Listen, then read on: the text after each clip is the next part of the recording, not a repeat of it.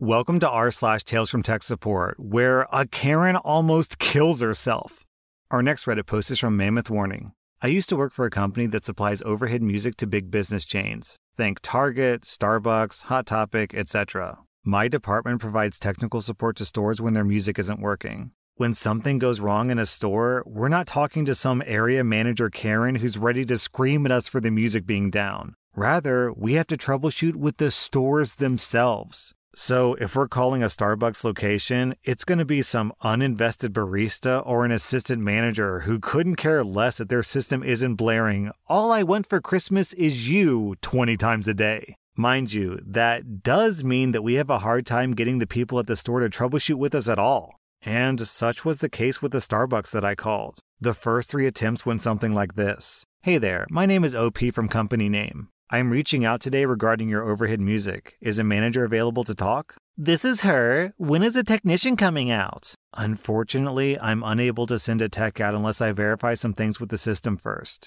Do you have time to remote troubleshoot? No, just send a tech. Click. This happened a few times over the course of two days as I tried to call at different times to catch the store at a less busy time. Unfortunately, due to company policy, we can't send out a technician unless we've already tried remote troubleshooting. Eventually, on my fourth or fifth call, the manager finally relented. Once we get somebody to agree to troubleshoot, it generally only takes like five minutes. We have very simple setups. A music player connects to the internet for playlist updates and also feeds music to an amplifier. The amplifier sends the music to the speakers in the store. If you can hook up a video game console, you can also hook up one of our players. And even the least tech savvy person can usually follow along with our instructions for troubleshooting. So we began. Great. Are you able to locate your music player and amplifier? No, I don't know where they are. Have you ever changed the volume of the music in your store? Yeah, there's a box with a little knob. That's the amplifier. Well, how was I supposed to know that?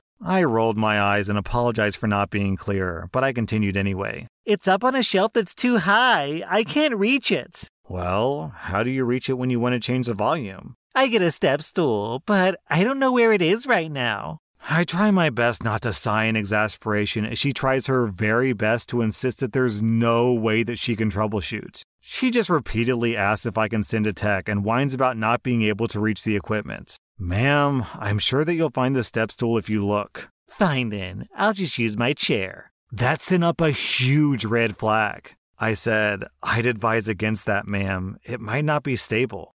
I think that I'm perfectly capable of standing on a chair. Thank you. Ma'am, some of that equipment is very heavy, and it's not safe to use a chair to reach it for troubleshooting. Listen, why don't you just stick to your job and not worry about what I'm doing, okay? After she says this, I hear some skidding noises coming from the other end of the phone. Is everything all right? I'm fine. I'm just rolling my office chair to the shelf. Ma'am, please don't stand on a chair with wheels. She completely ignored me and just asked, Okay, so what am I?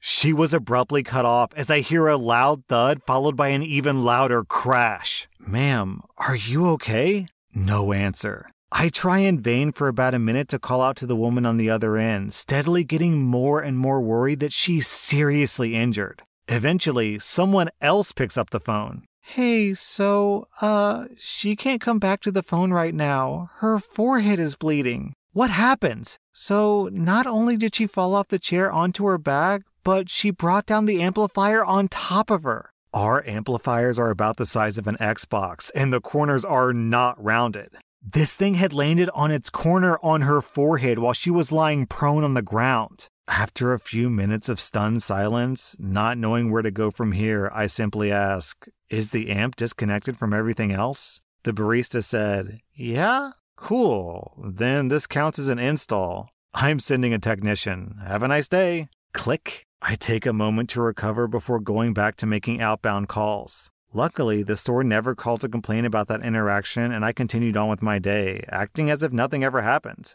Our next Reddit post is from Davin. So, this happened about 15 years ago when I worked at a primary and secondary school. I was happily typing away at my computer when a student knocks on our basement office door. IT, Mrs. X can't get her mouse working. Okay, let's go check it out. I quickly go with the student to Mrs. X's classroom. Mrs. X says, It's about time. Internally, I am already pissed off because I came the moment the student came and got me. I try to just get to her desk to look at the issue. She has an Acer computer on her desk that's connected to a screen and projector. The mouse was wireless, so most likely it was just a battery issue. The mouse on this student computer isn't working, so my smartboard isn't working and it's costing me valuable teaching time. Your systems are terrible. I'm sorry to hear that. I want to tell her to shut up because this always happens. Call me up, complain that I'm late, and then make me wait so you can complain so I can't fix the problem. Don't be sorry, just fix it. And next time you upgrade systems, make sure they work better before you leave. Okay. I had long since given up trying to explain to people when and how we upgrade. Her last upgrade had been about six months prior. But if I had told her that, she would have either refused to believe it or complained the issue was that she hadn't been upgraded since then. I took one look at her desk and I instantly saw the issue. The mouses that we used were dark blue and wireless, and annoyingly, the whiteboard erasers were also dark blue. I quickly switched the eraser for a mouse and hide my action so the students don't see it so she doesn't look too bad. I then flip the mouse over, turn it on, and then put it back to show that it's working. All fixed, just needed to be turned off and turned on. Why? But before I could come up with an answer, a student shouted, Mrs. X, you were using an eraser! then all the kids started laughing. I say, I'm sorry, I tried my best to hide it. Students, quiet! I tell her that it's all fixed and to feel free to let me know if I can help any further. She simply nods and lets me go. I get back to my office and tell my manager what happened. I also write her an email apologizing for not being able to hide the swap of the eraser and the mouse better. It, it may have been funny, but I try my best to protect staff from being laughed at by students. The next day, I come into work with a meeting request from her, the head of junior, and my manager. It turns out Mrs. X made a formal complaint that I made her look bad. My manager tells me to refuse the meeting and that he'll go in my place. I don't know what was said in there, but my manager basically told me that she was complaining that I didn't just go and get a spare mouse to save her from looking bad. And that by doing what I did, I undermined her ability in the classroom and ruined her credibility with the students and parents. She was furious that my manager had stopped me from coming. My manager said that if she pressed the issue, he would happily take this up with the principal, and he will make it clear that I had done everything I could to hide her stupidity. She dropped the complaint, and she was friendly with me from then on, though I could tell that she didn't like me. All right. so using an eraser as a mouse is bad enough, but I'm imagining the teacher coming up to the whiteboard with a wire with a wireless mouse in her hand, trying to erase what she wrote while the mouse is like clicking. Like, I don't understand. Why isn't this erasing? Also, I have a pretty good sense that the students already knew that this teacher was an idiot because my guess is that the students intentionally swapped the mouse and the eraser and they expected her not to notice. So don't worry, Mrs. X. Your students already thought that you were an idiot. You just confirmed it.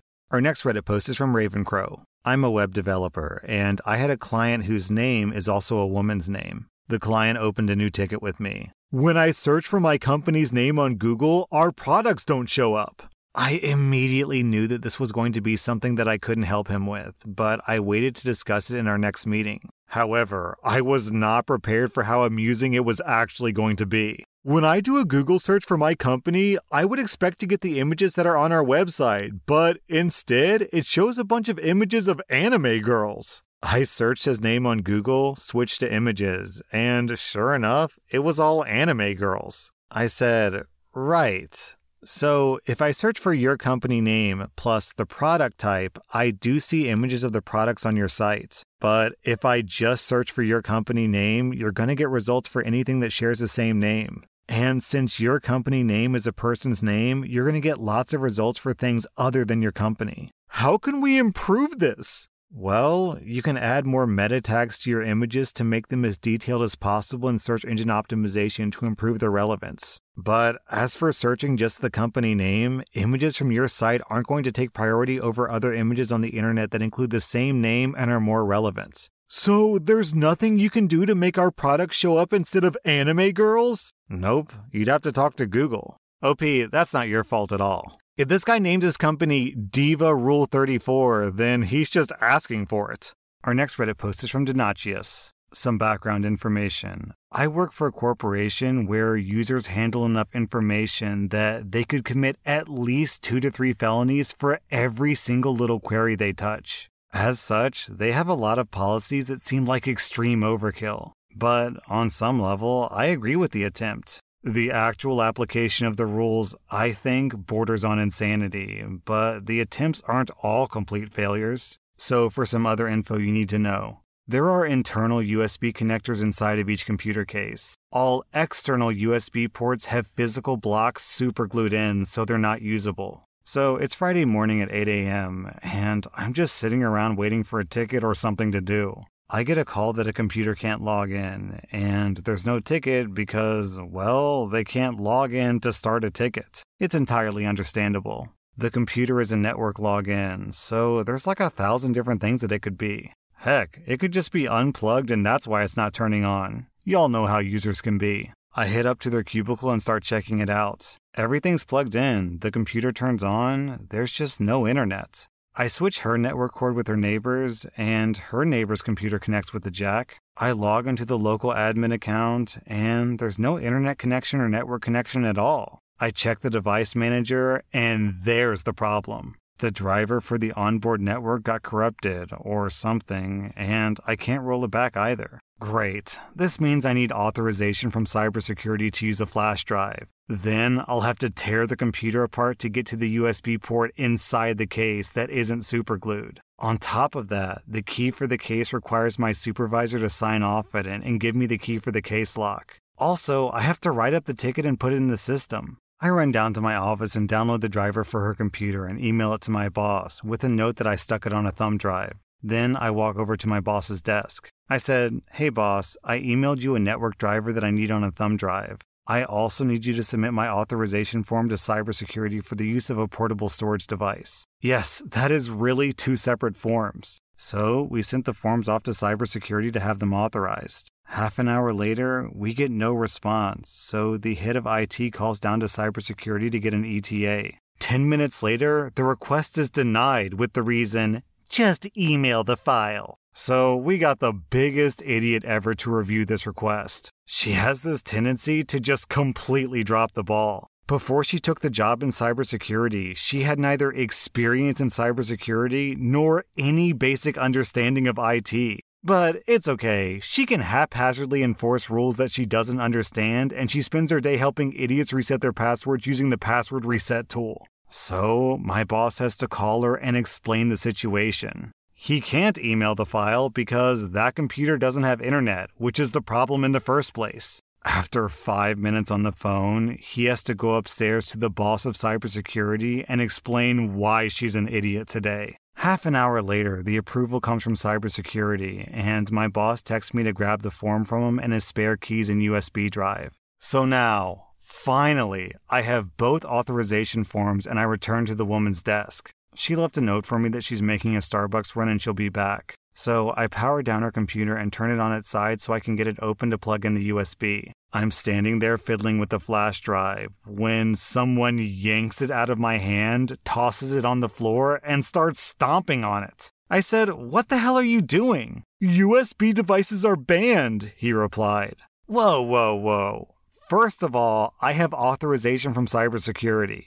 Second of all, that's company property. And third of all, you just destroyed evidence. So now I have to call my boss, who's still in cybersecurity's office, and explain to him what went down. Cybersecurity overhears this exchange, and they decide to open a file on mishandling suspect data, aka smashing evidence. Around 11 a.m., my boss came down to the user's desk with another flash drive and more forms to fill out. I spent an hour with cybersecurity filling out paperwork about the destruction of a $5 flash drive. Then I had to give my statement on data mishandling and my statement responding to the accusation of using a USB storage device. So this took 3 hours and 15 minutes of two text time to reinstall a network driver. And now they have to pay a data recovery specialist, God only knows how much, to try to recover nothing of value on a $5 flash drive, just to prove that there was nothing malicious on it. Oh, and I'm on paid leave because they don't know for certain what's on the flash drive.